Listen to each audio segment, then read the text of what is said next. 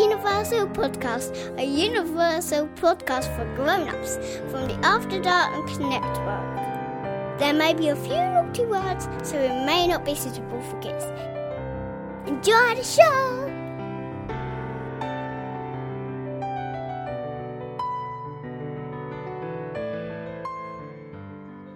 Hello and welcome to another episode of that Universal podcast. I'm Nick, and on this episode, I'm joined by uh, Ryan, Hello.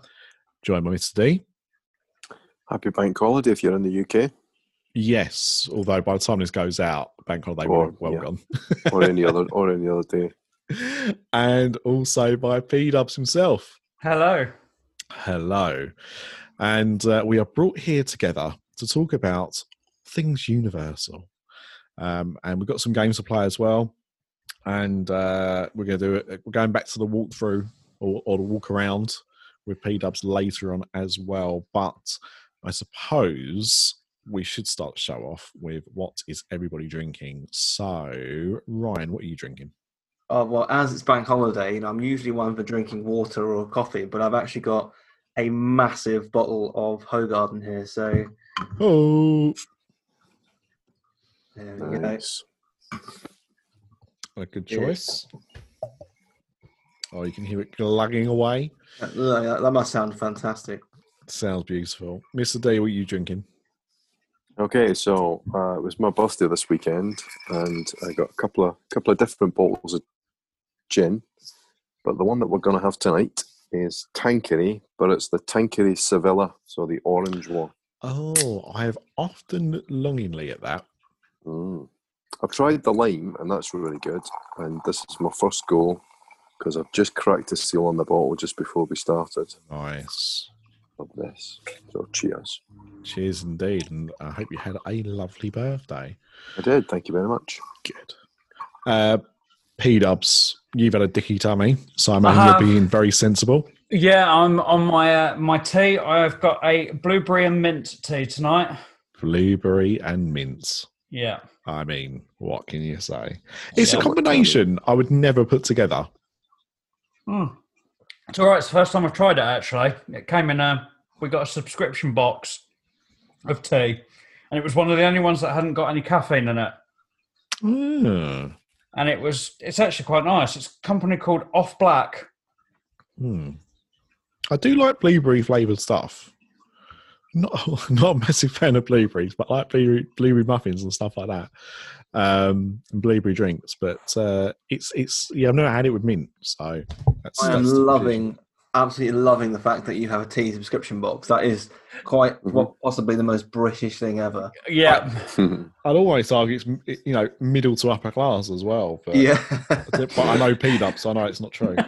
Uh, definitely. It's definitely not true. I didn't even know it was coming. It came in the post the other day, and I was like, "Oh right." I, That's um, how that's how middle class you are. You see, you don't know how many tea subscriptions you've got. got tea coming out of his ear rolls. Yeah, Um, it, it is in my Gryffindor mug, so it's a bit of a saving grace. Gryffindor. Um, I um, I just bought some Huel. I'm trying to go on a bit of a health kick, so I bought some Huel, and I got my first subscription of that today. And my God, weighs a ton. It's only two bags of powder. It weighed a bloody ton. So I'm not drinking Huel. You know, this time podcast recording is not Huel time. That No. starts tomorrow. But I have um, a Virgil's handcrafted black cherry soda. Has anyone ever had one of these? No. No. It comes in a glass bottle. They normally you. I, I found them now on a constant basis at uh, Tesco. Of course, other supermarkets are available in the US section, um, and it's one of those things that you'll always um, find in like Lidl when they're doing America Week or something. Um, and it is just a black cherry like still soda, and uh, really nice. So cheers. All. Cheers. Oh, so nice.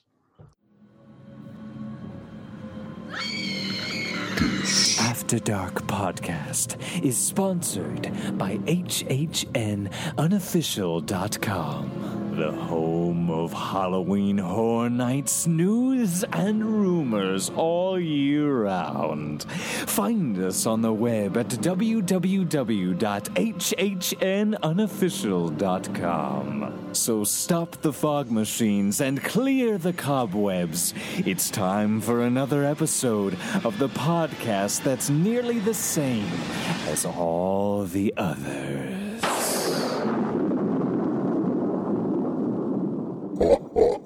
Right. Where do we want to start? Do we want to start with the the tournament of rides, or do we want to start with a bit of news? Let's go with Is news, I news? suppose. Yeah. Yeah, get it done. Good stuff. Um, I, I didn't ask anyone to come with news, so if you haven't got any news, it's fine. But um, there are two things that I thought we should speak about. So the first one, since we last all got together, is uh, you know the tribute store opened. Halloween Horror Nights is cancelled, but the tribute store's still open because they've still got merchandise to sell.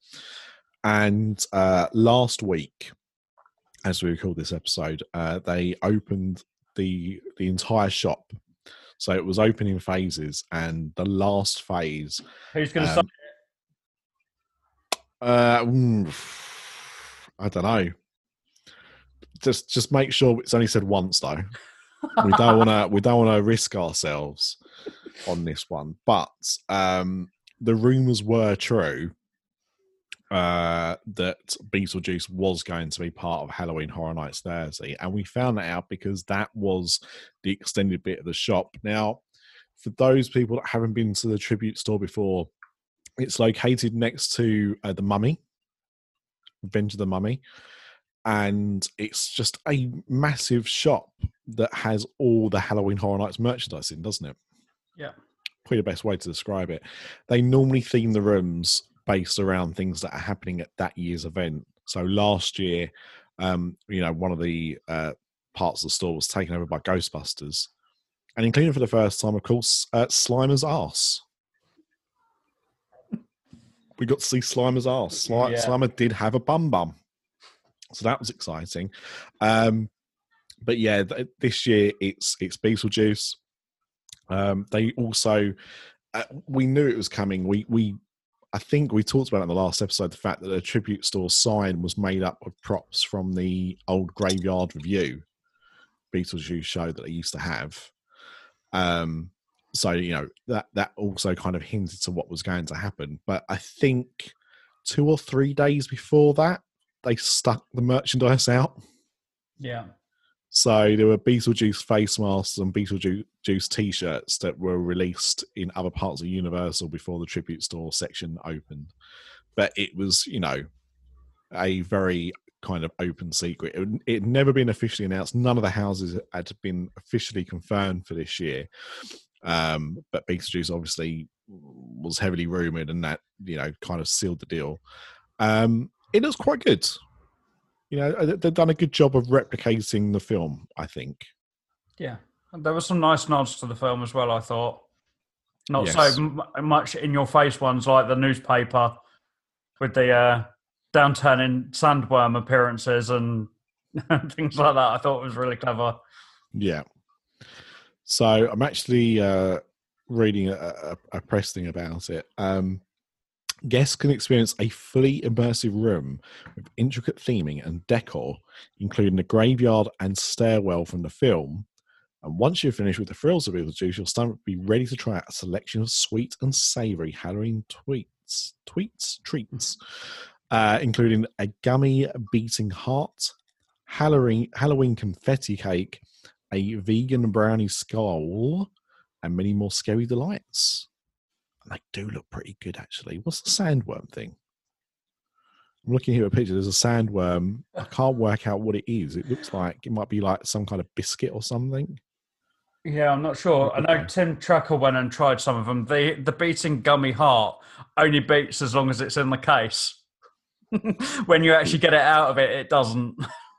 Well, that's pretty good because it means it's not a real beating heart. Yeah. Um, but he tried the vegan brownie and really enjoyed that. The the skull. He said that Yeah. was his favourite out of what he tried. I mean, uh, I- I've had a few uh, vegan brownies in my time, and they're generally pretty good. It's it's one of the the easiest kind of cakes you can veganize quite easily, really, and do a good job with. So it's not much of a surprise, but it's good. It's good that they've got some some options there for people that um, you know are on a vegan diet, so they, they don't have to miss out. But uh, yeah, so it's it's good. The um the worm is a pretzel dog. That's it. Uh, It's basically like a hot dog wrapped in a worm-looking pretzel. yeah, very small. It, it's, it looks very small, like it's only just around the um, the sausage. Yeah, Like when I've had pretzel dogs before, you know, because pretzels are generally quite thick.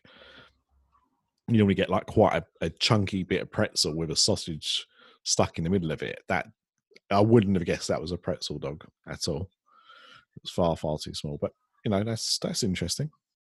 it looks quite good. I could, it, the effect on it does look quite cool. That's what I mean. It, it like all of the stuff that I've seen looks really good. Like, Yeah. they do put effort in. Um, I don't know what the prices are on them. I'm I, I'm guessing probably around this. Eleven ninety nine for the pretzel dog. Jesus Christ! yeah, That's You're probably for that why- sandworm. Yeah, that's probably why we didn't buy anything in there last year. Because I they don't had some stuff in there. They did in the t-shirt room. They had. I remember. Um, I remember they had some Stranger Things. There was one with Christmas lights, if I remember Yeah. rightly. Um, I, can't remember that was. We because we biscuits were out there towards the end of October, so we did the last few nights of Halloween Horror Nights, and then we were out there until basically the middle of November. And we were there, I think, the day the tribute store was closing, Yeah, and they had so much on sale. Like I got quite a lot of stuff like fifty to seventy five percent off. Which Yeah. awesome. they do that a lot, but it, it's the risk you take because it's it's very hard to gauge what's going to sell out.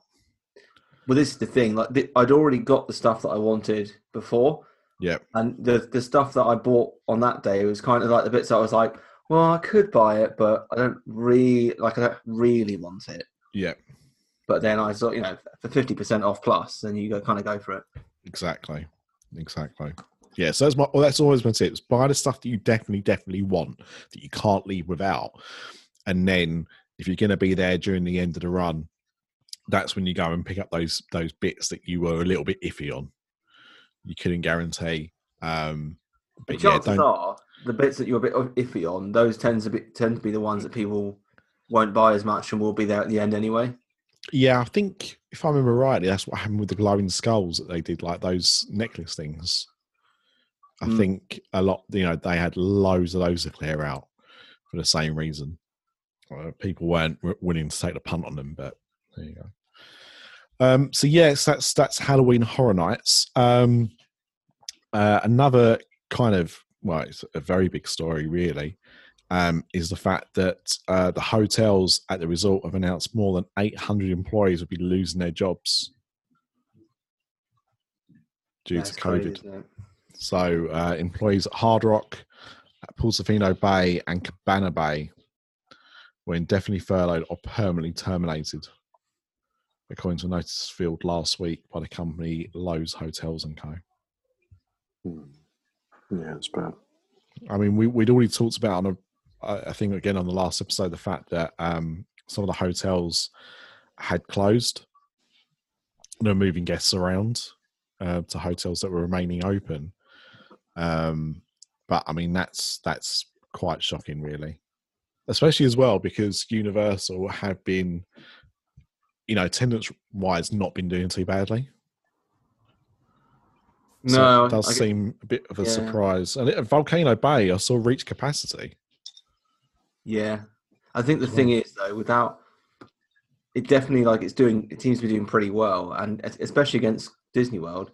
But I think without Halloween Horror Nights, I mean that's got to make the resort a hell of a lot of its money for the year.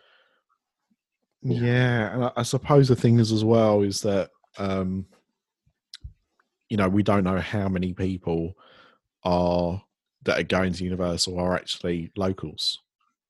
Yeah, So it could just be a case of the the reason why they've closed the hotels is because although attendance at the park is good, people aren't staying at the hotels. Well, think of the the offer that they just did recently for Florida residents, where Mm, you pay the the price of basically a day and a bit ticket, and then you get it free entry for the rest of the year, pretty much. I mean, I mean that's crazy, isn't it? yeah, Mm. Yeah, it really was a good deal. So, yeah, so that's that's that's a shame. I don't think, I don't think there were any any more hotels being built at the moment, was there? You had the other side of uh, in the summer. Yes, yeah, which which was due to open. I mean, that is that is ready to go, but it's I was not supposed to be staying there in a couple of weeks. Oh, was you really? Did it? Did it actually open just No. before? No, so they did- did a they did a press event, and that Right. was that's as far as they got. I remember. Yeah, I remember there being something about it opening, but I couldn't remember. Didn't I couldn't remember if it was press or public. But okay, that makes sense. Um, so yeah, so that that remains completely closed. It's not never actually officially opened. Um, but I think that was the last. You know, though that and Aventura were the last hotels to be built there. I don't think there are any more planned in the immediate future. Oh, no, I don't think so, and I don't think they'll need to for a while. No, no. I think any other hotels have probably been built up at the Epic Universe end of um, Mhm. iDrive instead. But again, you know, you know what's happening there. So, um, you know, I, I think it's it's really sad news. You know, obviously it's it's sad when anyone loses their jobs, but it's it's a lot of people. Mhm. Um, Yeah, sorry to hear that. So never like to hear that. uh, and, and finally, uh, did we see that uh, suspicious looking package that got dropped into Universal? I mean, I, as as far as I know, it's it, it's nothing that Universal can comment on. It's very very odd, isn't it? Doesn't exist. Yeah, I don't, I don't really get this at all.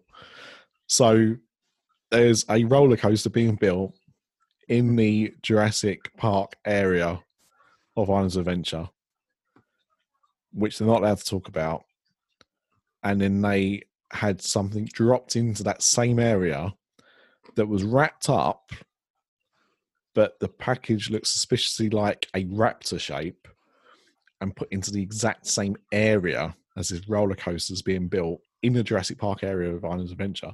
Well, not only that, but they stopped crowds uh, to to kind of move the um, suspicious package through the park. So it's like you really need to talk about this, or at the very least, transport your dinos during the middle of the night. and Hasn't hide them during the day hmm. because they're clearly visible now. I mean, you can see that they're raptors. Like, there's Yeah. no denying it. Oh, but no, they've unwrapped them. You can actually see them. Yeah, They've actually put them next to the track, and Yeah. you can see them from everywhere. What I, I just I I cannot get my head around this at all. And this has always been their way. They don't announce anything until until it's nearly time to open it. But yeah, but it's not though, is it? Because I mean, I remember Jimmy Fallon. They announced a long, long way in advance. but I think that's Um, Jimmy Fallon, isn't it? Like he loves a bit of press, and he got to do it on the show, didn't he? and also Fast and Furious. Like that was announced well ahead of time.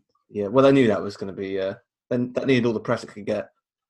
It's Yeah. just it's just so weird. So so weird. I mean, it's Nintendo. I want to know about because they've started building it in Hollywood now. Yeah, I saw I saw some walls had gone up. Yeah, Mm. the, the land's been cleared for ages.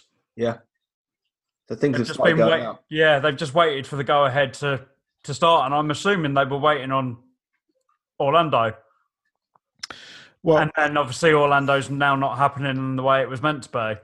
Well, that's it. I mean, I think I think that is the oh, again. I know we've talked about this previously, but I think that's the problem. You know, the the obvious thing would have been to whack it over in Epic Universe, and then you've got as much land as you want. But I don't think they've got that luxury anymore. I think they. I don't know what the deal is with Nintendo, but generally with these kind of licensing deals they sign up with with companies, there are dates to hit. Now, obviously, definitely- yeah, I definitely think we'll see Nintendo at Islands or Universal Studios in the next few years. I mean, the thing is, you know, even if they don't have like a target date to to hit, let's just say that they have the rights for Nintendo in their parts for the next fifteen years Yeah, from the start of the contract, right? So they want to get that cracking. I mean, that contract was announced what, four years ago, three, four years ago. It's a long um, time. We used to joke about the length of time it took for Avatar Land to actually open up Yeah, the world of Pandora. Do you know what I mean? That was a running joke on Diz After Dark for years.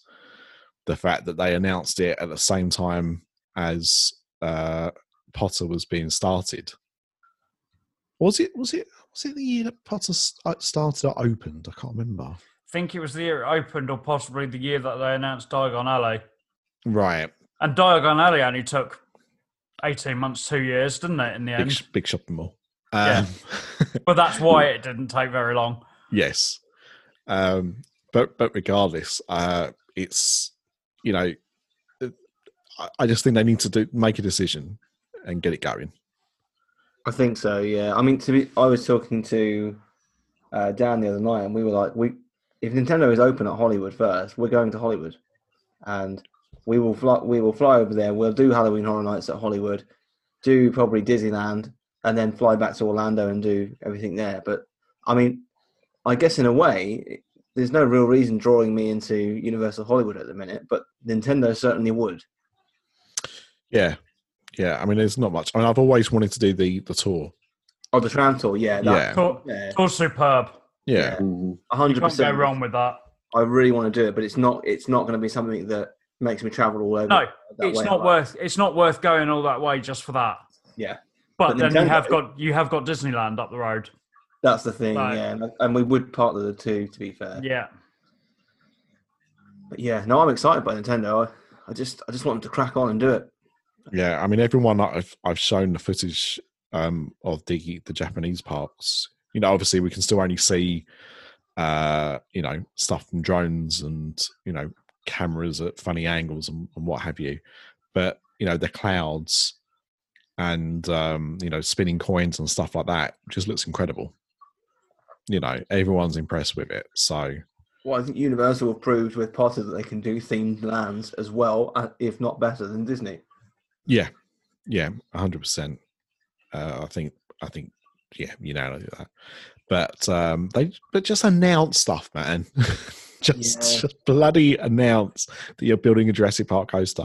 And the thing is, as well, like you don't have to announce when it's opening. You know, thi- this was going to be, or it was expected to open early 2021. It's going to be pushed Yeah. back a little bit because of COVID. I'd be very surprised if they can still keep up to date with that. I think But- it'll be late, late next uh, summer next year. But you're looking at less than a year away with a coaster that you you know you know where it is. It's got dinosaurs on the bloody construction walls. It's now got raptors on it. Just just announce what it's going to be.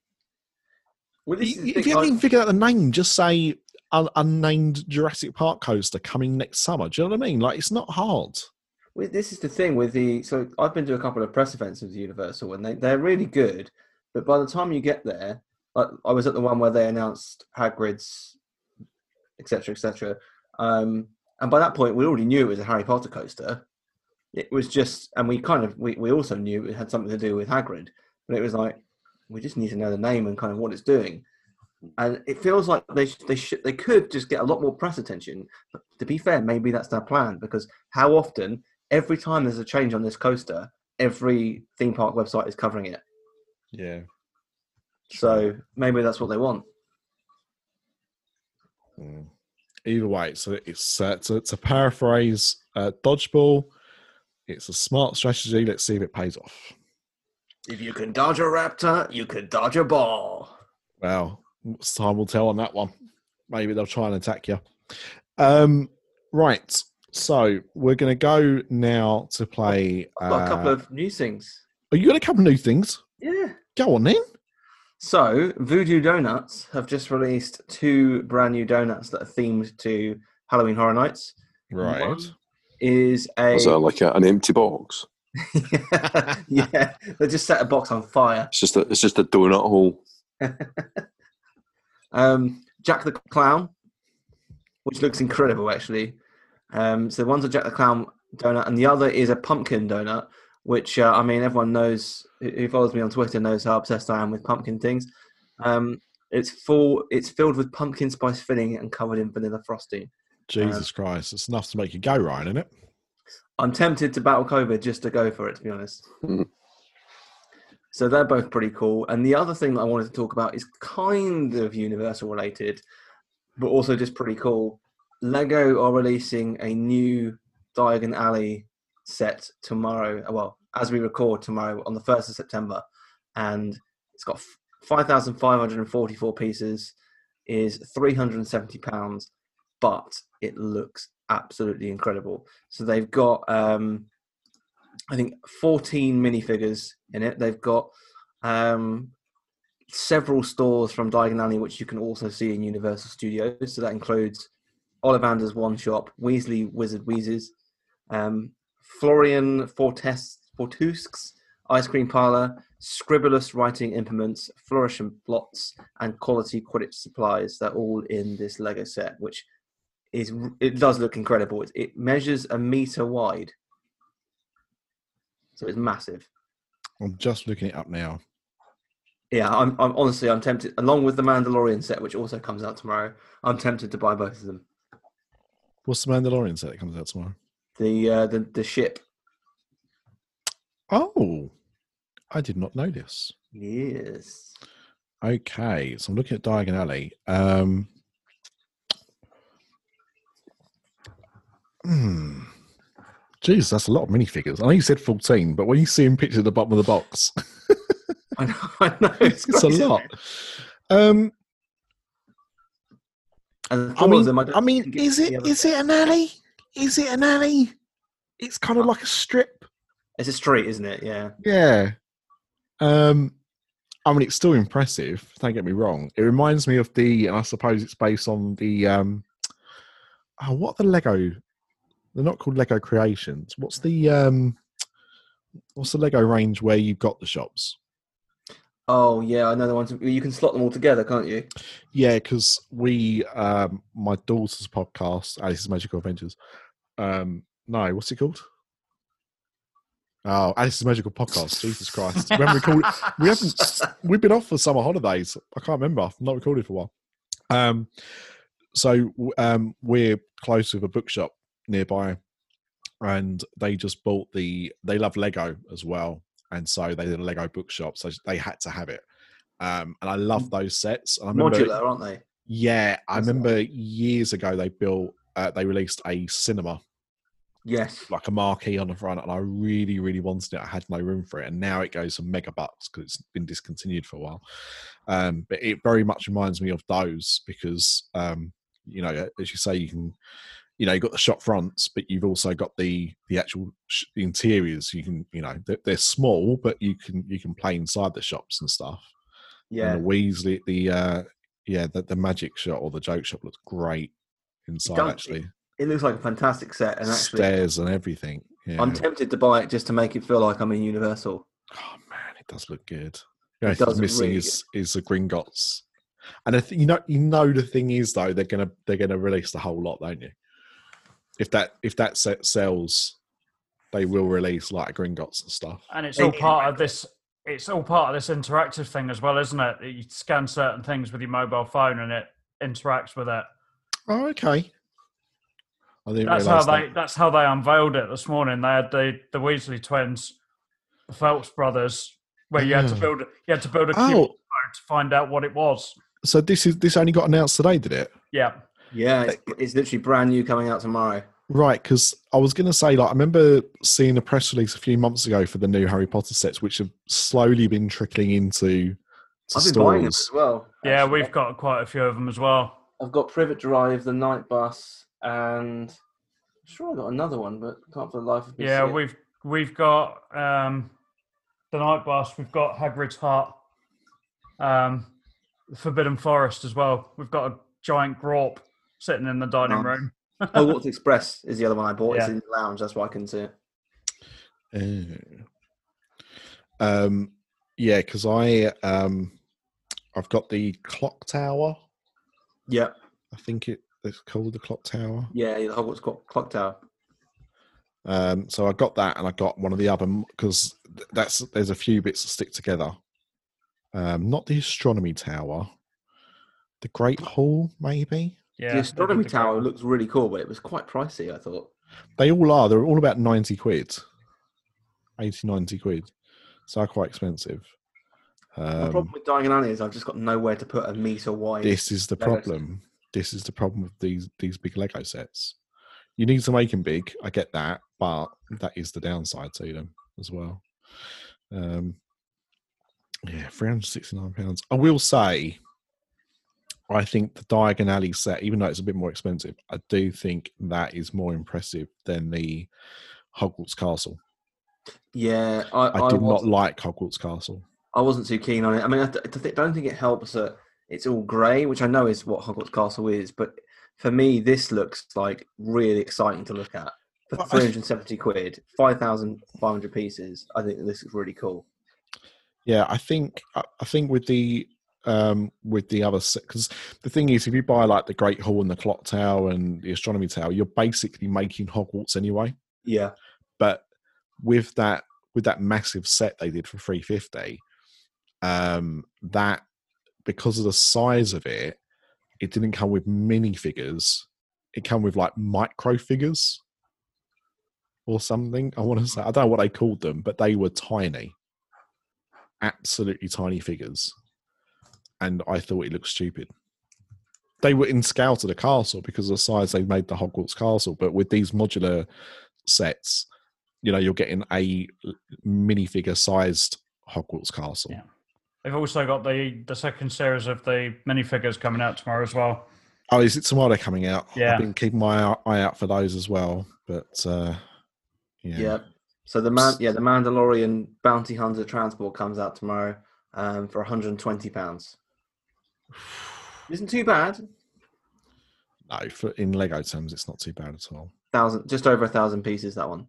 But as you said, you know, this is very, very timely because you know we we love Diagon Alley at Universal, and it is like having one at home. So I can see that being very popular for the Universal fans that aren't able to go this year. In the same way that I know a lot of Disney fans finally pulled the trigger on the Cinderella Castle. Yeah, ma- During that was the that was first thing everybody did, wasn't it? To see whether Yeah. they could find one. Yeah, You Yeah, know yeah, what? yeah. Our um our friend lent it to us to build, and it's not. Act- I didn't find it that fun to build, Hmm. and as a result of that, I don't think we're going to buy it. interesting. I just think yeah, it was a bit. It was one of those Lego sets like the um I think it was the Slave One, the the Boba Fett ship that is extremely fiddly to build. Right. and like a couple of times with that, like the the um one of the wings came off, and you have to almost restart the entire build, Oh God. Which is not great when you're like nightmare. six hours in. No, no, not at all. But anyway, Lego woes aside, the uh, the Diagon Alley set does look incredible. Yeah. And you can still buy the uh, the upside down if you're so inclined. Which looks fun. Actually, Dan's got that in his lounge, and it looks really cool. It's good. I, I I like it, but I you know I I like Stranger Things, but I don't think I like it that much. Yeah, for, yeah, same same for me. I don't have it because I did I didn't think it. Kind of same reason, really. Clever concepts. Yeah, but it's quite a big set, and again, I don't like Stranger Things that much. No, not enough to justify it anyway. Yeah. Cool. Okay. That's good to know. I'm going to show the rest of the family uh, Diagon Alley tomorrow, and then uh, the saving begins. Um, what other news did you have? that was it. That was that was my news. Um, yeah, Pipe actually Piper all day has been asking me to buy Diagon Alley, and I've I've said to Donna I'm just going to have to buy it for her. Well, you don't want to upset your kids, right? No, exactly. Uh, Mr. D, anything from you? Uh, nothing on the news front, I don't think. Um, I think we've covered the big stuff. Um, P Dubs? No, I'm all good. That's that's pretty much covered it. Cool. Well, in that case, then we will go over to uh, the attractions uh, competition that we've been having. And Craig is not here, as you've already guessed, but he did send us through the next uh, four rounds of it. Um, so, at match number nine, this is is Ripsaw Falls versus Shrek 4D.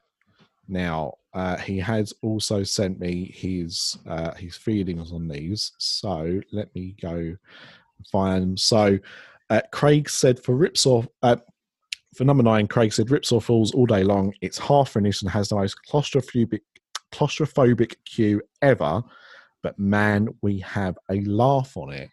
Um, now, I will uh, before I go to the floor, I will admit I've never gone on Ripsaw Falls. Same. Same. Uh, oh dear. I have. So I'm the only Um, one that's been on it then. Yeah, I've um, I've never been on it because I'm not a massive fan of log flumes. I also know it- it's not well themed because it got rushed out, Mhm. and yeah, I think I've done Popeyes, and because of how wet I got on that and how uncomfortable I felt afterwards, I just had no desire to do Ripsaw Falls. I was, um, I was going to do this trip actually because I thought there's no, you know, it's not a fear thing that stopped me going on it. It's just a can't be asked thing to do. So I thought I need to go on this attraction. So I would have gone on it this year, but lo and behold, COVID got in the way. So maybe that's God's way of telling me not to go on this attraction. Um, but so in that case, Mr. D, I'm going to come to you first. Uh, Ripsaw Falls or Shrek 4D? Well, this this is a tough one because I've been on Ripsaw Falls. You you get absolutely soaked. I mean, we we did get drowned. This is like, you know, it's like Splash Mountain on steroids. Um, the theming isn't isn't as good. It's pretty basic. It's from from my recollection of it, it's it's almost a bit like um, oh, like Dino Land. You know, it's like a it's like two D. Um, it's a lot of two D effects, really. But the ride itself is is pretty good. One of the fun things to do actually is not on the ride, but at the bottom of the ride, you can you got to put money in, but there are little squitter guns. So when people come, they think they've got through the worst of the log flume. You can actually hit a button, and there's like a water cannon that that will soak the people in the boat. So that's actually quite fun to do. So yeah, we've had we've had a few good laughs on that one. However, I gotta say, I mean, Shrek 4D gets doesn't get a lot of love really, but uh, you know, I, in its day when it was when everything was working and it, you know it was it was pretty new. It was it was a good film. It was a, quite a clever film and some some good laughs in it, and some good effects. So I've got um, you know, I've got some fond memories of Shrek 4D as well. I think I think it gets I think it's tired and it needs it needs replacing now, but in its day it was it was a pretty good film and I like the pre-show. The pre-show is quite clever with the dungeon cam and you know the the, the sort of little peg animatronics and that sort of thing. So tough one. Uh, I yeah, I don't know. I think for for the- for a fun factor, I'll go with Ripsaw Falls. But it's a close thing. cool. Um, Ryan, what about yourself? Yeah, I mean, again, I've not been on this, but the only, again, the same as Unit, really. The only reason I've not been on it is because I don't really like being completely soaked through in the middle of a day, and that's that's the only reason that I haven't been on it. However, I, as uh, Mr. D was just saying, I really like using the water cannons, Mm. and I, I often spend too much money. Um, and too much time standing on that bridge shooting people in the face of water. Yeah. Um, I do. I love the Shrek 4D pre-show, but the actual show itself, I, I'm not a great fan of. Especially as I can now watch it at home. I mean, they released it quite a few years ago now. Mm. But I think for me, even though I've never been on it, I think that the the Falls takes the win. Hmm. Interesting. Um, P Dubs, what about you? Same. I've I've not been on it. It's not an area I'm particularly big fan of. Um, it's a crap. Let, let's talk about that. It's a crap land, isn't it? yeah, Let's it is. It's I'll awful. rid of it. Yeah, it's badly themed. It's old. No one really knows the characters anymore. Popeye's probably the most modern one that's in there, and no one has a clue who he is anymore. Put Nintendo in there. I mean, that's definitely a contender for me. Yeah, it wouldn't surprise me. Um, so yeah, and I can't say I've even spent that much time around the ride. I'm not a fan of water rides in general, other than Jurassic Park. Um, I tend to stay away from water rides anyway. Um, Shrek 4D, one of the first attractions I ever did at Universal Hollywood. In the same way, it's right at the front of the park, like it is in Orlando. So it was one of the first I did there. It's one of the first you come to at, at Orlando. Um, always a, a welcome attraction. Great character meets outside normally as well. Mm. Um, the pre-show is superb.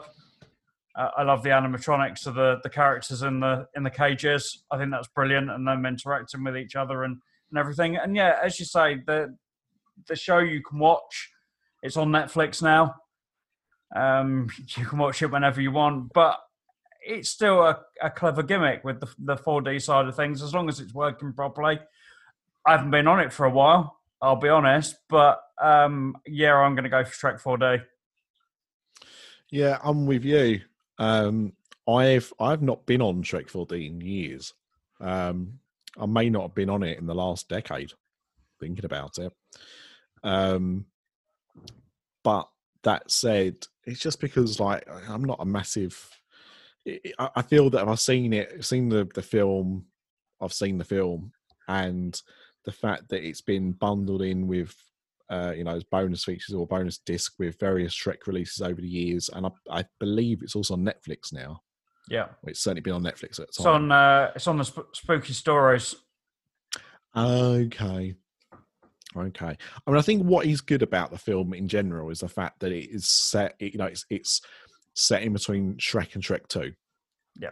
So it, it's kind of like that that um that bit in the middle, a bit like it's it's the Clone Wars of Shrek.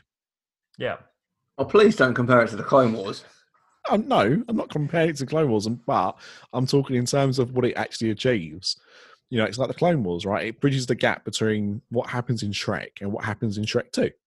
I think. I think to be fair, it does do a good job at that. It, Uh, it tells an it tells a new story, but as as a kind of bridge between those two films. I think that's good. I I do really, um, I, I did do really remember enjoying the pre-show of it as well, mainly because I like Pinocchio and the Gingerbread Man. Um, I'm not n- never been so keen on the Three Blind Mice, but um, you know I love those two characters especially. I think that was done really really well. Um, but yeah, for me, Shrek 4D. So the the fact that I've been to Universal like so many times and never done um, Dudley Do Right is is the reason why I'm going for Shrek 4D.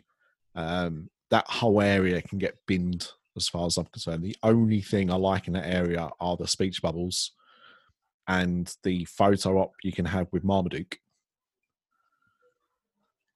Which the last time I remember when we went last year, I think was in dire, dire need of a repaint.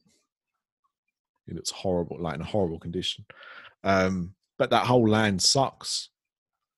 The rides in it aren't very good, and as I can't remember who said it now, but no one knows who the characters are. yeah. Awful, awful, awful land. So for me, it's Shrek, but it doesn't matter because it's a three for, uh, to two win uh, for Ripsaw Falls. So there you go.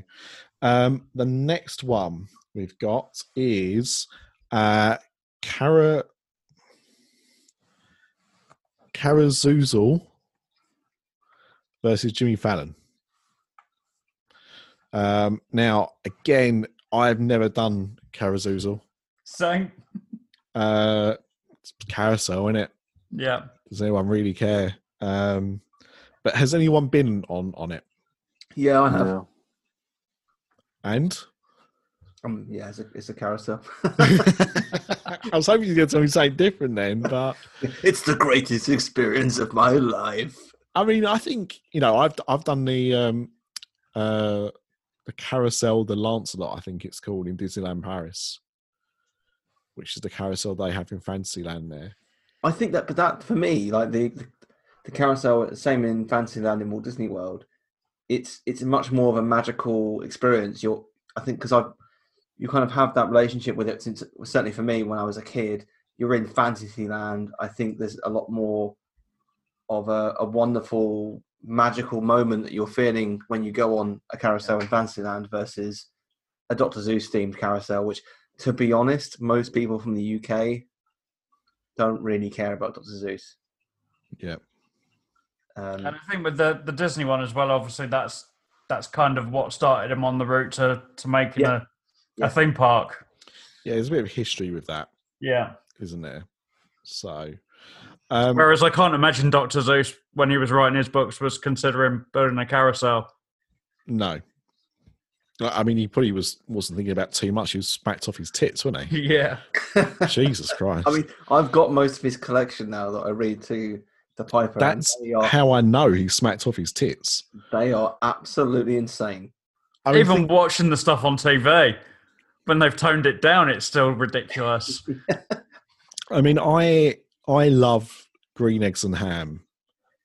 Um, I never cared that much about the Cat in the Hat, and I like um, How the Grinch Stole Christmas. Yeah, You know, I think they are they are good books uh, in general, but a lot of them are absolute gubbins. And like you, Ryan, I bought um, a box set for my daughter a good few years ago now, and so we would you know go through the books, and I'd, we'd like, one and done yeah. like she would never ask to reread those books. no, I bought that book when we were out there last year for Sam, and I don't even know where it is now. No. He's picked Oh. up and thrown it somewhere. Now there are some classics. There's one. There's a short story called "Too Many Daves," where um, he just lists names of of um, kids that this woman's had, and they're all called Dave. That one's quite. I good. remember, I remember you discussing that. I think maybe on a customer's always weird once. Yeah, we went through a period where I was just reading them out, and Yeah, just because they were so mental, and the guys were like, "What is this?" yeah, yeah. I definitely remember you reading that one in particular. That one stuck with me. Um, but yeah, other than like three or four, the rest of his stuff is absolute gubbins, and I don't know why it's held in such high regard. Yeah, it's weird because he's really not over here. Like we got Roald Dahl. He wrote Well, proper yeah, I mean, books. When you compare the two, I mean, it's just it's night and day, isn't it?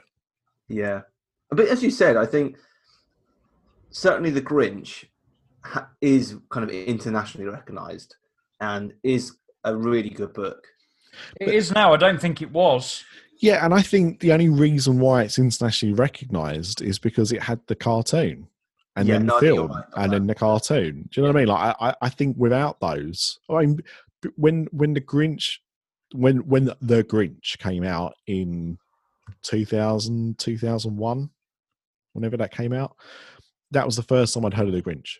The Yeah. Jim Carrey one. Yeah, I'd never heard of Dr. Seuss before that, except for uh, when REM mentioned him in one of their songs. Um, no, to, that, to be that fair, yeah, I think you might be right with for me as well. I mean, 2000. Yeah, I was only 10, but I mean, I, I should have heard of Doctor Seuss before that if I because they're not read. I mean, the books are aimed at people younger than 10 year olds. So I think- never had. I never had a Dr. Seuss book when I was a kid. No, nor did I. I had books like Dr. Seuss, but I never had, you know, like short stories with like quirky pictures and stuff. But I never had any Dr. Seuss books when I was growing up. Yeah, saying that, obviously, I'm reading quite a bit of, of very, very young children's books at the moment, and I have to say that I'm enjoy personally, I'm enjoying reading Doctor Seuss more li- than I am reading the likes of the Wonky Donkey and stuff like that. Um, there's a few exceptions. The Hungry Caterpillar and um, We're Going on a Bear Hunt are absolute classics. But outside of that, Doctor Seuss at least keeps things interesting. No, no, no. What you want is the book with no pictures by BJ Novak from The Office. It's one of the best kids' books I've ever read. And it's I short. will- I will check it out. absolutely fantastic. Uh, we, I think, I think we might have done it on the Christmas episode of this actually last year. I think I've read it to my daughter because she loves me. You know, it's one of those. That is a book. That is a go-to book. That is a book that she will say, "Can we have this one tonight?" I mean, not so much now. She, she normally reads by herself now. grow up, but uh, but yeah. Anyway, let's stop talking about kids' books. And Mr. D, you've got a choice between Carazoozle or Jimmy Fallon. This is the worst, possibly the worst lineup in this competition so far. I think it's pretty easy, really. I mean, uh, it's got to be Fallon, and it's. Uh, I haven't done carousel to be fair, but I've done plenty of carousels, and you know, carousel's a carousel, really, and that. Yep. Um, so Fallon's pretty good. I mean, I don't love it, but it's uh, it's quite entertaining. Again, it's a bit of a free show. It's quite fun, um, and the ride itself is is quite good fun as well. So, yeah, it's Fallon for me all the way. Uh, Ryan? Yeah, I mean, same same for me really. I, I think one one is a, a poor man's carousel, and the other is a poor man's attraction. But I think I think Fallon wins for me. uh, P Dubs? Yeah, pretty much. Again, I haven't done Carousel. Uh, Fallon is all right. As you say, it's got a pretty decent pre-show. Um, though we didn't actually get to see the pre-show, we walked straight in last year Yeah. when we went on our trip. Where there was no one in there at all. Um, the the the the actual ride itself is all right. It's pretty much similar to a lot of other rides at Universal. Um, it's got a decent shop, I suppose, as well, um, with a lot of a lot of selection. So overall, I think Fallon's just a better experience all round. So Fallon for me. Yeah, it's um yeah. Uh, well, I'll read what Craig said. Uh Fallon from the virtual queue, hashtag panda and all that to a fun family ride. I love everything about it. I can sit with my girls and just have a laugh.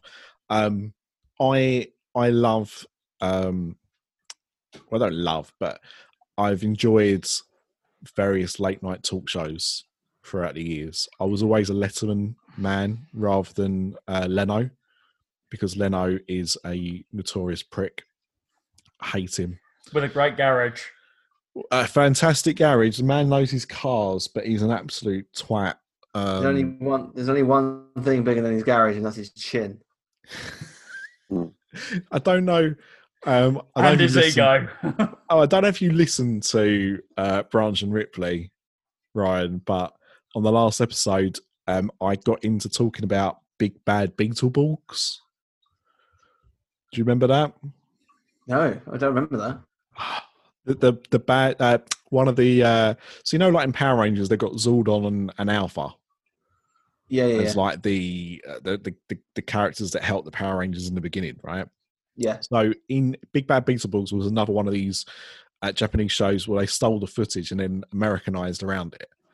And there's there's a ghost that they have that's a friend of theirs, and he looks like Jay Leno. like it's it, it's so it's so. I'll send you a picture after this. It's so uh so like him. It's it's uncanny. But if you're really interested in the late night wars, there's a great film called The Late Shift, which talks about the battle between Jay Leno and Dave Letterman in the 90s. Fantastic. And you if you didn't hate him before, you'll hate Leno. But the reason I say that is because I do know a lot about the um the the history of the Tonight Show. And so the initial bit when you go into the building, um, the downstairs level, when they've got the the kind of evolution of the Tonight Show, um, leading up to the current run with Jimmy Fallon, I really enjoy. And I love the fact that they have to have a portion of it dedicated to Conan O'Brien. How long did he last? Six months? Uh, I think so. I think he started in September, and I, I'm sure he was gone by the February. But I let's like be honest, he was he was only gone because Leno decided that he wanted the slot back, not for any other reason. It wasn't because Yeah. he wasn't good at his job. He I was like fantastic. Um, but hey, he's got his own show elsewhere, so it's fine. But yeah, so I love I love the fact that they have that. Um, I like the they put on the entertainment with the ragtime gals and stuff. Um, but I, I think what is sad about the ride is that because it's when we've gone, it's normally very very quiet, and so those people will be performing for about four people if they're lucky. When I went think last it's year, they, really they weren't tragic. even there. No, they weren't when we went either. No, They put them on a screen. Yeah, it's it's well they normally had them on a screen in between them, like going off for breaks and stuff. Yeah. So they may have been there, they may not. Have been Maybe there, we- but Maybe we just got through too quickly. Yeah, but it, it's it's it's sad because they do put a lot of effort in. I mean, the the first time I went on that attraction, it we was up there for quite a while, maybe about twenty minutes before we got called onto the ride. So we did get to see them actually perform, and they did have a bit of an audience. But other times I've been there, and yeah, it's a smattering of people, and it it does look a bit sad. Um, the ride itself is fine. Um, it's just a 3D simulator, isn't it? Really, Yeah. not much more than that. Um, I know there's a few smells that they put in there sometimes, like you can smell pizza and stuff like that. Um, it's quite fun spotting all the Jimmy Fallon characters that they've they've dropped in it. I can't remember how many there are in total, but there's quite a few.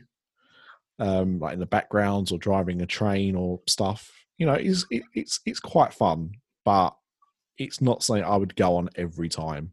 I will go on it every time because I'm normally there with Craig. So And Craig it'll go on it 10 times if he could. Exactly. So I'm going to go on it at least once per Mm. trip, but you know, it's it's fine. It's fine. So that is a clean sweep. Now this is going to be another clean sweep, I think. Although it's it's a shame. Uh, the next round is uh, Cat in the Hat versus Spider Man. just Uh, laughed. Now, uh, what was Craig said here? Um, S- Spider Man, but this one was closer than I thought. I actually adore both, but Spider Man is just timeless and a perfect mashup of machine and screen. He did write Spider Man. Um, I'm. I'll go first on this one. I mean, to me, it's no contest at all. Spider Man all the way. It, it's it's still 20 years on, 21 years on, nothing nothing touches it. It's so unique. Uh, we've seen attempts at similar kind of attractions. Um, I mean, God, it's so good. They essentially built another version of the attraction in the other park for Transformers. Hmm. Exact same bloody ride. Um, it's it just it's just brilliant. I mean, I love Spider Man anyway.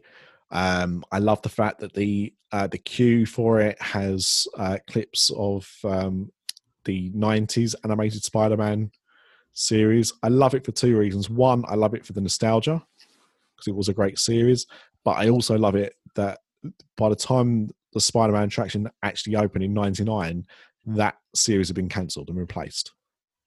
So it was already out of date when it first opened, but now it's gone all the way around to being retro. Um, you know, it, it recently had a 4K upgrade.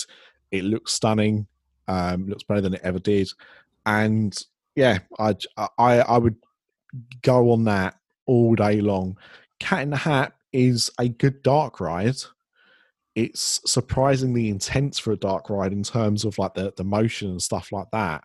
You do get spun spun around quite a lot, and it does look good. Um, I think you know the the the way they use like the, the puppets and stuff is really good. Um, but Spider Man is is almost the ultimate theme park attraction, so that is a win uh, for me. Um, P Dubs, what about you? Again, this seems to be the theme of the night, but I haven't been on Cat in the Hat. Wow, Um, last time we went uh, as a family, Sam wasn't big enough to go on it, so we didn't. Um, we didn't go on it last year when we all went for obvious reasons. Um, so yeah, I've not been on Cat in the Hat, and as most of you know, I'm a massive comic book geek anyway. Um, so even if I had been on it, I'm sure Spider Man would have won out anyway. But yeah, as Nick says, the ride itself is superb. Um, I love the the ride vehicles. The uh, uh, uh, the screens are great. It, it looks wonderful again now. Um, wonderful character designs. Um, love the Stan Lee cameos. I think they're brilliant. Yep. Um, the the queue itself could be cleaned up a little bit. I think that could do with a little bit of not updating, but just just cleaning up a little bit. It's starting to look a little tired. But outside of that, I love being able to watch the, the animated stuff as you walk through the queue. Um, and yeah, it, it's the best thing in that land by a mile. Oh, yeah. Um, and actually, you you now you've mentioned it. Yeah, you're right. Um, when you look at you, you walk through the the Daily Bugle, you know the reporting floor, Yeah, and all of the computers are proper huge chunky monitors and very plasticky Like- keyboards. There's like Yeah. grey donuts in there as well. yeah, Yeah. it just looks like it's been burnt out for the last 20 years. Yeah. Yeah. So yeah, I, I think a more modern upgrade wouldn't be amiss, and it probably wouldn't cost too much money to do either, actually. Uh, but Ryan, what about you? Yeah, I mean, I um, I do actually go on Cat in the Hat every time I'm in Universal. I, I got told off last year for taking photos in it. I, there's no warning that you can't take photos, but I still got told off about it. Um, but Spider-Man is my favorite comic book character. It's a, it's what got me into comic books. Arguably, it's what got me into being the big geek that I am today. Actually, following Spider-Man and, and the comic books in the kind of mid to late '90s. I've started reading the the books from the very beginning, the comic books from the very beginning, um, when Stan Lee was writing it in the '60s, and it's it's a go-to attraction for me at Universal in Islands of Adventure. It's absolutely incredible. I think since they updated the the um, the graphics as well, it's just even better. Um, part of me does wish that they they maybe removed Hydro Man and replaced it with a villain that's a bit more uh, well known and more of a match. But I think the fact that it includes Hobgoblin and Electro, which are two of my favourite Spidey villains, is a big win for me. They usually they go to um, the Green Goblin, but Hobgoblin I actually prefer as a villain. So I think seeing him in a, in an attraction is incredible, and, and I think Nick, you've said it quite well already. It is it's hard to be it's a hard attraction to match even 20 plus years on it's still absolutely incredible and long may its reign continue at universal Well, Hyd- unfortunately, Ryan, Hydro Man has to stay because if Hydro Man goes, how are you going to get your uh, patented universal Yeah. water effect? that's very true that's very true i like that they, that they included scream you know it's it's a nice it's a different villain to include other than what they could have done which is thrown venom and Carnage. Oh, you expect- carnage Yeah, you expect Venom or Car- Carnage, absolutely. So yeah, I, Yeah. I agree with you. I think that was a well, I, I think they're all kind of bold choices, really, when you think about it, because um, you know, as you say, Hobgoblin is not the usual version they would trot out. Um, you would have uh, probably Venom rather than Scream um, as Yeah. well. Uh, Sa- uh, I'm trying to think who else is in it. Doc Ock, Doc Ock obviously electro yeah, makes sense. Electro, yeah, kinda. I suppose he's he's, he's often in the there. Sinister six yeah Yeah, yeah. So he's he's probably a bit more of a safer choice. But yeah, I like the fact it's not just um, you know, I I- I think they're good choices overall. Um, but Mr. D, what about you? Yeah, I mean, I think you guys have, have covered it quite well. Spider Man's a great ride, one of my favourites. Um, love it, and you know the little upgrades that they've done on it are, are pretty good. Um, we actually got stuck on it once, and uh, they had to take us into the workshop, so we saw it kind of lights on behind the scenes. That was quite interesting. Uh, they walked us up, but uh, yeah, it's, it's Spider Man for me all the way, really. I remember seeing a documentary. It's quite an old one now. It was one of these travel documentary, travel channel documentaries about makings of theme park rides, and they had footage from when they were testing Spider Man. Mm. inside a big warehouse. So you just had the track and like the car going around and stuff like that. And I think it's so old that it might have been when they were proposing it to be the Batman attraction before that fell through. Right. Yeah. So like we're talking like mid must have been about 96, something like that, 97 maybe. Right. But uh, yeah, just, you know, just thought, thought it's fascinating that you know that's that's how they were testing that ride. First of all, was without the, effects and screens, but just how the ride vehicle felt for the people riding it and stuff. Must have been a very uh, surreal experience doing a, an air, aircraft hangar. But uh, well, clean sweep for Spider Man then. Sorry, Cat in the Hat. Uh, and the last one, I think this is probably going to be another clean sweep, uh, or certainly close to, is uh, Popeye versus Hulk. So Craig has said Craig has opted for Popeye. He says Popeye last year after it rained and reopened, there was absolutely no queue. So let us stay on the ride three times. Everyone who wanted to ride rode, so we had an entire boat to ourselves, and it was hysterical. Um, I'll go first. Hulk. Sorry, Popeye, but Popeye is the reason why I hate water rides so much. I got so drenched on that one year. that I refused to ever go on it again because it made me miserable. I had to go and buy new shorts. I'd got that soaked, and like an hour later, I was still. It was it was a blazing hot day, and I was still absolutely dripping. So I was like, I'm going to have to buy some new clothes. And uh, my wife, my wife, convinced me to go on it at the next time we went. So I did, but wore a poncho and still ended up pretty damn soaked. So Popeye can jog on. I don't find it hysterical. I find it annoying.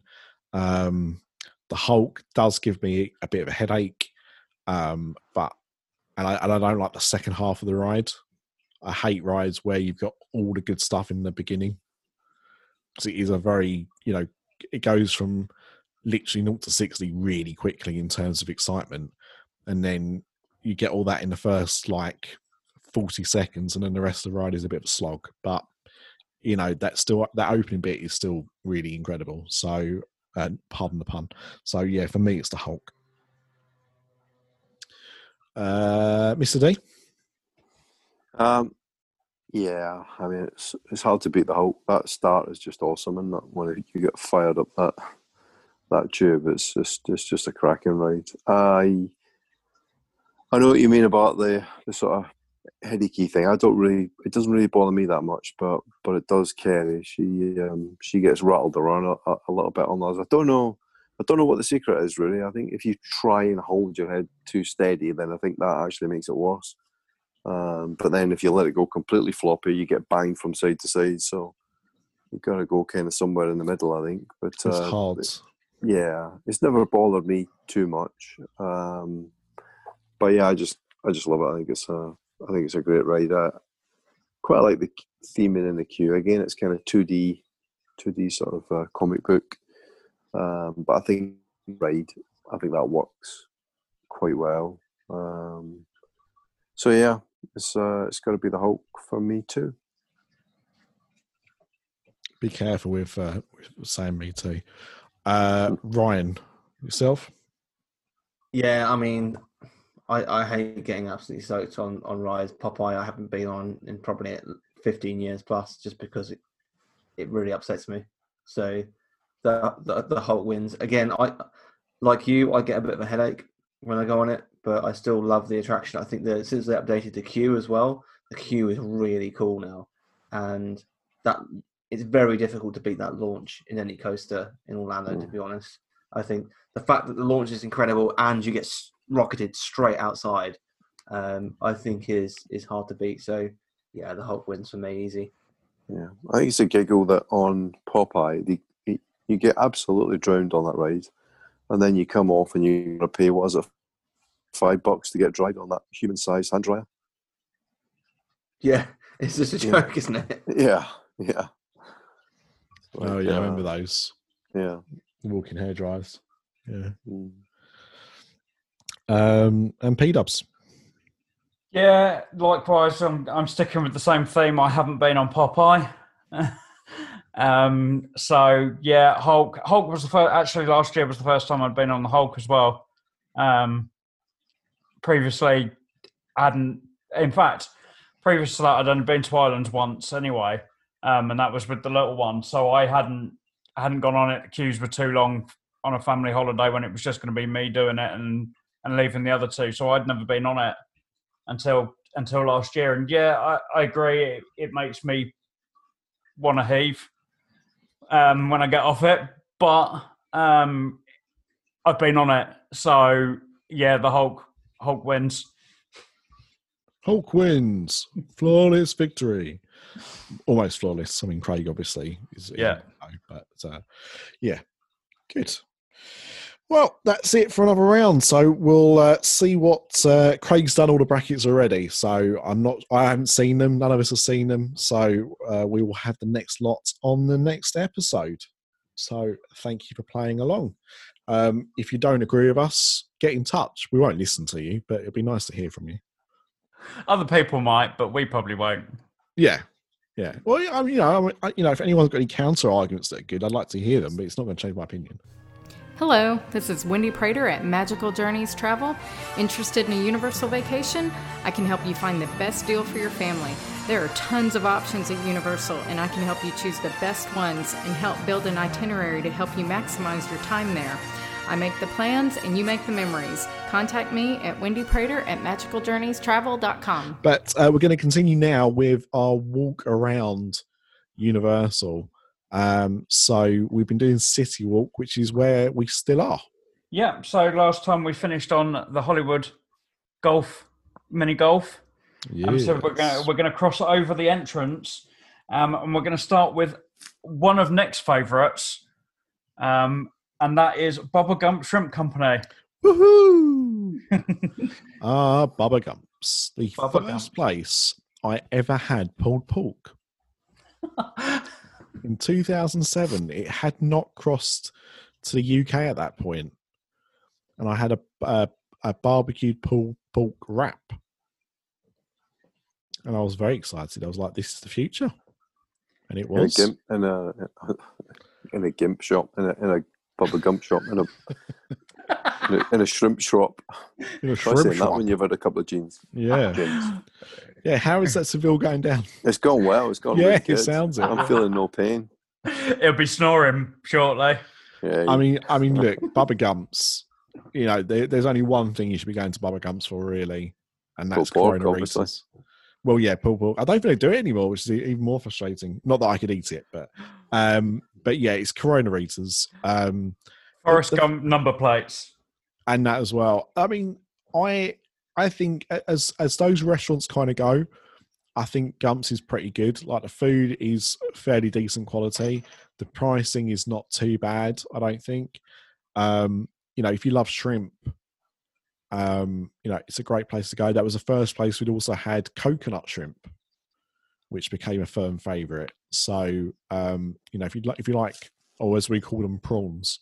Um, I don't know why there's a difference between shrimp and prawns across the Atlantic, but there are.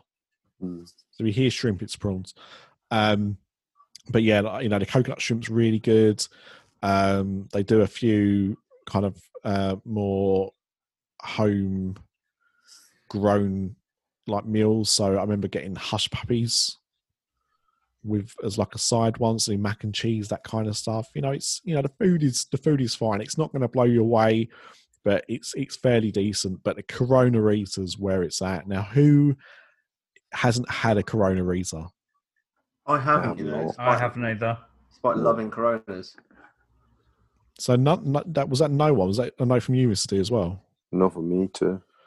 So for those that don't know, it's a mighty drink. Um, it is a um, margarita cocktail, and they stick a little uh, plastic clip on the side of the glass where they open and then pour a bottle of Corona into the glass, and as you uh, drink the, the the cocktail, um, obviously more beer is released into the glass, so uh, it, it lasts longer than you expect it to and it just works really well. And uh, they're lovely. And when we went to Halloween Horror Nights 27, um, they had three uh, seasonal variations of Corona Rita, so we had all three. And um, that was the infamous, uh, infamous night of uh, Craig's uh, King Kong Dung. So uh, make of that what you will. But Corona Ritas are great. Um, and yeah, Bubba Gumps, it's uh, it's not a bad choice. Yeah, it seems like it's. If you want something simple and Like just just yeah, like Forrest Gump, uh, and and easy to eat and don't have to wait too long and things like that. It seems like the perfect place to go to. I've walked past it so many times, both in Orlando and in Hollywood, and still haven't been in. The one in um, the one in London replaced Planet Hollywood. It's on the old location. Planet Hollywood moved from the Trocadero just down the road, and um, it got turned into a shop for a while, and then uh, it became Bubba Gumps. It's not as good. It's a, it's a surprise of literally no one. It's not as good as the American ones. Um, it's more expensive. The food portions are smaller, um, but they do do Corona Ritas. So if you're in London, check it out just for that. You can go to the bar. You don't have to eat the food. Um, you can get bar food as well, actually. But um, you know, if you just want to drink, you can go up to the to the bar and sit around the bar. So um, yeah, if you're missing out, you can do that. What's next? So next we go to Ryan's home from home. Um, we are heading to Starbucks next. All So I I remember- think everybody knows what Starbucks is, and if you don't, where the hell have you been hiding for the last twenty years? Yeah, this is the it's the only Starbucks in, in City Walk, isn't it? Yeah, There is one in Universal as well. And in Islands. So there one in Islands? Yeah. Yeah, Where's the one in Islands? Next to Cinnabon, right in the end. that's right. Opposite Cin- maybe it's opposite. is it opposite? Oh, Around that yes. Yes, yes, yes, yes, yes. Yeah, it's next to um, another restaurant, isn't it? Yeah. Um, but that's the Starbucks where um, I gave the name Bruce for my coffee, and Craig gave the name Wayne as his. so that'd be Bruce Wayne. He's and he's he's elbowing me like a. And I'm like, what? He's like, I just said my name's Wayne. I'm like, right. He's like, think about it. I'm like, yeah, I've just thought about it. Nothing, mate. He's like, no, no, think about it. And he he did this for a good few minutes. I'm like, "Oh, fuck. you know, you know when someone's trying to, I know what you're trying to do, but I didn't understand what he was trying to do, and therefore him just saying to me, "No, ever think about it," just pissed me off. Just just tell me what joke you're pulling here. and then he did, and I was like, that is pretty genius. Well done. but that's my memory of that Starbucks. I think I had a breakfast muffin in there as well. Actually, that was pretty good. But um, yeah, I mean, it is what it is, right? yeah. yeah, Nothing Starbucks. fancy. No, no special drinks exclusive to Universal or anything like that. Unlike Voodoo, um, like donuts do donuts and stuff. But um, yeah, it's a good place to get a coffee, right? It is. Yeah. And it's And PSL then season. nice- yeah, all, all these places have got It is kind of season. nice memories as well. You know, if you've had a good dinner in the park and you're coming out and you stop in there for a drink and just kind of sit outside and watch the world go by, it's nice. Yeah, It is. It's actually in a really good spot Mhm. for that sort of thing as well. In that entrance bit where everybody, more or less, everybody has to walk through, unless you're staying at a hotel. So you're always going to see different things going on and, and all sorts of things. So it is. It's in a really good spot. Yeah. is it is it facing Cinnabon? Uh, not quite. It's opposite. Yes, it is. Yeah, Yeah, so you've got two two pretty good options for breakfast. Yeah. I don't know what a coffee's like in Cinnabon, mind you. But Yeah, I don't know. mm. No. So on to the, the next one is Red Oven Pizza Bakery. So we're on to that that kind of that new section where they did a, a lot of of upgrades um a couple of years back. I, I went to get a pizza there last year, but didn't, and I can't remember why. Maybe it was too long. Maybe the queue was too long. I can't remember, but I've not. I've not actually eaten in there yet. Has anyone eaten in there? No. No, no, no, I haven't been there. Mm. No, it's always always tempting. It always gets good reviews. People always seem to to enjoy it. So it's and I would imagine that's quite a quick option as well. Um, to grab a pizza, I know they do. A lot of them are are done as you order, so that it's not going to be overly quick. But even so, it doesn't take that long to cook a pizza. No, you're looking at about quick. ten minutes, aren't you? Yeah. Really? Yeah. Yeah. Yeah. So no, I'm I'm interested. I might might try that next year before Halloween Horror Nights. That might, or even after if they're still open. Um. All you need before Halloween Horror Nights is a beer, my friend. Yeah. But beer and pizza is a is a heaven made yeah, it's, combination. it's a That good is very combination. That yeah. Yeah. I actually missed missed one. Uh, I skipped over one. Um, Cold Stone Creamery. yeah, So, don't worry, uh, buddy. I wasn't going to let you skip that one. I got I missed it. It's under the bridge, and I was like, "Oh no, I've skipped Mhm. over that one."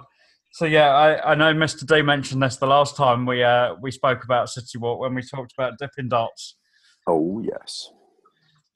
Uh, One of I've your had- favourites. I've only had Dipping Dots once. it's an interesting concept. Again, it's it's something that hasn't really. I, mem- I remember a while ago, Calippo did. I think they were called Calippo shots, yeah, Now, for American listeners, uh, Calippo is a brand um, of of it's not ice cream. It's it's like iced fruit juice, I suppose. Yeah. a popsicle is what. you would Yeah, call yeah, it. Yeah. Mhm, America. Um, so it's like a, a a- big cylinder that you kind of squeeze up a tube.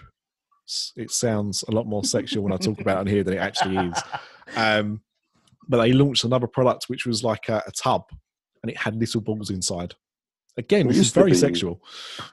used to be really popular and like if you were in a mall in America, any mall, there would be a Dippin' Dots, a little kiosk, you know, not a shop, but a little thing in the middle. Um, my kids used to love it. Dipping Dots was like a big thing for them, but this was like 15 years ago. It's a long time ago. Hmm. I did. I remember seeing them quite a lot. You're right. Yeah. But Don't see them so much now. you- but I've never seen them. I've never seen them in um, in the US. Yeah, What do they, think? They were all over the US at one point. Yeah. well, it, it, is it all over? I mean, I didn't go all over, but we lived in the US for a while, and we, you know, if you went to a mall, it was usually a Dippin' Dots place, and my So- kids would make a beeline for it. I'm pretty sure that Walls um, is known as good humor in America. I think that's what the brand is called in in America. You do get a few like Walls ice creams out there. Yeah. Yeah. They got the same logo, that kind of that heart shaped logo. So yeah, so if you- you're wondering what the hell we're talking about when we say Walls, it's it's the same company as Good Humour. It's just a UK division of it. We have a few different deals. Um, but yeah, so so what is Cold Stone Creamery like? You know, obviously, uh, what was the one at um, Disney Ample Hills, Ample Hills? that's So gone on the boardwalk. yeah, yeah. so how, how how does how does this one compare? Well, the, the, the thing about Cold Stone Creamery, the kind of USP, if you like, or the, the, the gimmick is you you pick a couple of ice creams and you pick uh, like sauces and toppings. So you might pick two or three flavors, and you might have like a caramel sauce and chocolate chips or chocolate cookie or cookie dough pieces or whatever, and they they put them on like a um, a marble slab. They put the ice cream on a marble slab using scoops, and then they fold the ice cream and they fold the the toppings, if you like. They fold them into the ice cream. Huh. They don't mix them in; they fold them in, and it doesn't sound that exciting, really. But if you pick the right combination of toppings and ice cream, it is really nice, and it's good ice cream as well. And what they Um, do, so once once they mix, they fold it together. Yeah, They then put it into like a, a glass or something. yeah, or- like a tub. Yeah, right. Yeah, and you, yeah, and they've got seats outside, or you can walk away with it. You can take it take away, or you can sit outside, which which means you're actually sitting right next door to Starbucks. So it's that same same area. Yeah, Um, because I mean, so yeah, you we've, said we've about done it a the couple of times. when you said about the slab, I was thinking of um, those, and and they've popped up quite a lot recently. The ice cream rolls. Mhm. Have you seen those? Like Arctic rolls. No. So what they do is, um, I think they use like condensed milk or something, Mhm. but they have it on a really cold plate. So you'll say whatever you want in it, and they'll they'll pour it on. It it's almost like make, watching someone do a stir fry or something. So it involves like um, not palette knives, but what are those? Um, what's bigger than a palette knife? Yeah, that's that's the same thing as they've got. It's almost like a like a skillet. Um, you know, like you have for like pancakes. It's, it's like two of those.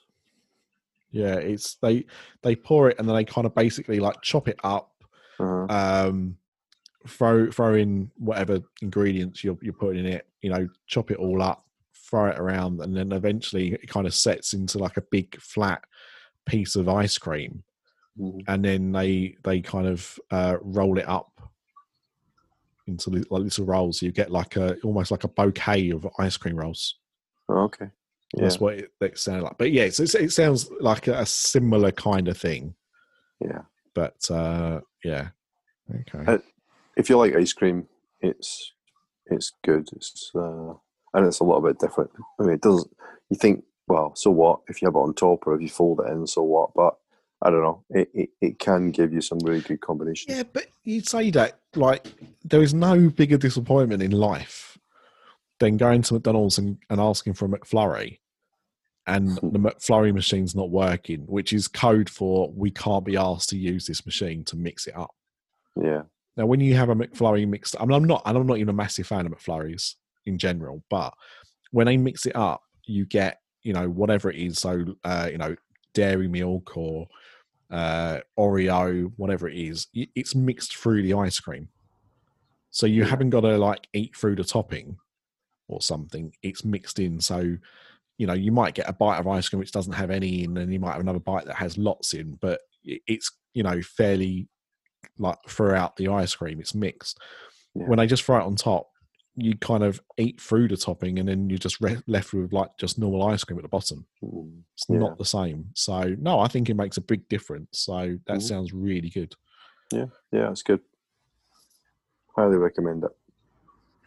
Yeah. Right. So moving on, we are moving to Vivo Italian Kitchen. Another one of those those new restaurants that came in a couple of years ago. Um, another one that I've not tried. Again, I've not eaten that much on City Walk, to be honest. No, no, I don't. I don't know why I don't. So, what's this place called? Vivo Italian Kitchen. So it's simmering sauces and made from scratch pasta, breads, and mozzarella. Sounds Sounds pretty good, good. actually. Yeah. Mhm. Yeah. Yeah, it does sound sound good. I like I like a good pasta. Hmm. Well, it's something to try next time for sure. Yeah, I've never been there. Yeah. So one to add to the list again. hmm Um, the next one, and it's one we've kind of talked about previously um, about what they're doing on City Walk, but the next one is the Universal Studio Store, um, which we believe is moving closer towards the entrance. Um, but currently, it's still here, right coming towards the end of City Walk, towards the hotel end of City Walk, where you can get basically anything that you might have forgotten in the parks. Yes, it does a pretty good job of having bits from from all the different parts of Universal. Yeah. I know I've shopped in there as I've been leaving and I've been off site and come out and gone, oh, maybe there's a couple of bits that I could have picked up while I was in the park that I haven't and gone in there and actually found some decent stuff. Yeah, I think I think that's where I tried the um the hoodie on last year Yeah. because I was tempted to buy the Halloween Horror Night hoodie. I didn't buy it in the end. I didn't like it when I tried it on, but that I, I'd forgotten to try it in the park. I was like, oh, they've got it in here, so that's what I did. I know I bought mugs and stuff in there last kind of last minute thing when I've gone, oh, actually, not really bought a lot. I'll go in and have a look and see what they've got and, and come out with mugs and stuff like that. Yeah, because they do tend to have you can then look at kind of everything rather than just going in one shop that's related to one thing you actually can go well actually i want something from this film and they should have a pretty good selection of what you would have found in the parks yeah. so yeah, but as we say, that might well be moving back towards um, towards Voodoo Donuts. Actually, it will be pretty close to um, if that does go ahead. If that's what it is, but at the moment that work doesn't seem to be progressing any. Well, we'll probably find out a day before it opens, right? Well, yeah, That'll probably be what the happens. Yeah, they'll probably announce it on the same day as the Raptor coaster. Yeah. Um, so the next one is the newest restaurant on City Walk, and that Hang is on, hang on, hang on. Have we missed? Have we missed cowfish? no Cowfish is at the top. Oh, okay, sorry, jumping ahead Yeah. of myself. Yeah. Um, so the next one is Big Fire, the the barbecue restaurant that they opened Oh, last year. yeah, I've heard good things about it. Yeah, so I didn't hear great things about it when it first opened. Um, it got a bit of a bad bad rap at the at the start, but it did seem to pick things up um, towards the end of the year um, and the start of this year. People were were frequenting it a bit more than they had been. Um, I'm a massive fan of barbecue, so it would have caught my attention if I'd have had time. I might have eaten in there, but didn't have time for a sit down meal while we were out there last year. So um, again, that's another one that I might add to the list for next year. Yeah, that sounds like a good one. I like barbecue. Yeah. Um, so one we've actually already spoken about tonight, and that's one of the little kiosks on the on the river there, and it, that is Dipping Dots. So Yeah. we've we've already covered that today, and before we'd even got there, um, so that's just one of the the little kiosks, um, So- alongside the merchandise ones. it's yeah. So f- for those that don't, because we didn't talk about it that much, um, but Dipping Dots are like just little tiny balls of ice cream. Yeah. And that's that's any way to describe it, right? It's- Yeah, flavored. They got like a flavored coating on them, haven't they? yeah. So it's a, it's a weird one. Yeah. Quite nice, but I mean, I I can't say it changed my opinion of um, what what to you know how to eat ice cream. It was Yeah. a gimmick more than anything else for me. Yeah. And then what I would probably say the the last one for the night, and and that's actually a joint one. There's there's two different venues that belong to kind of the same company, and another one of Nick's favourites this time. I know you had the stop there last year, um, and that's Jimmy Buffett. So you've got first of all you've got uh, Jimmy Buffett's Margaritaville, and then opposite you've got the Lone Palmer Airport Lounge, um, which is also Jimmy Buffett um, that sells a full uh, that has a full bar and appetizers um, outside of his plane. Yeah, it's very weird, isn't it? Yeah, and it and more or less just sounds like it sells exactly the same stuff that Margaritaville does. Yeah, I've eaten in Margaritaville, but not not the other place. I did go to Margaritaville last year to get a margarita because they have like a little takeaway window. Yeah, Mhm. but you couldn't take it away. Well, I, I gave up in the end. I stood there for about 10 minutes trying to get served and didn't. So I just went, oh, okay. so I just left. but I went over to Fat Tuesday instead. But um, the, the little the little airplane bar is pretty cool. Yeah, yeah, that was somewhere probably we should have stopped stopped at last year. Was that little bar Mm. because we walked past it every single night on the way back, and even on the way in, half the time as well. And we probably should have stopped, but we we just didn't. Um, so that's that's that must be on the list for for the next trip, I reckon. Yeah. Yeah, seems like a good place to stop for a drink for sure. Yeah. Mhm. So yeah, I think that'll cover it for for this episode. Before we head on to the upstairs, Yes. the next one. Yep. Cool. Cool. Well, we'll wrap this episode up here. Thank you very much, P Dubs, for your your research. Um, thank you, everybody else, for your contributions. And uh, yeah, I was trying to think of uh, the game and if there was any shots, but no, that wasn't really. So that's fine. Um, so yeah, so we're back uh, in uh, in September with another episode in a few weeks, and um, yeah, we'll, we'll see what is left at City Walk and uh, what we've got for the next round of uh, attractions. So until then, we'll see you soon. Cheerio. See you later. Tatty bye. This podcast is part of the After Dark Podcast Network.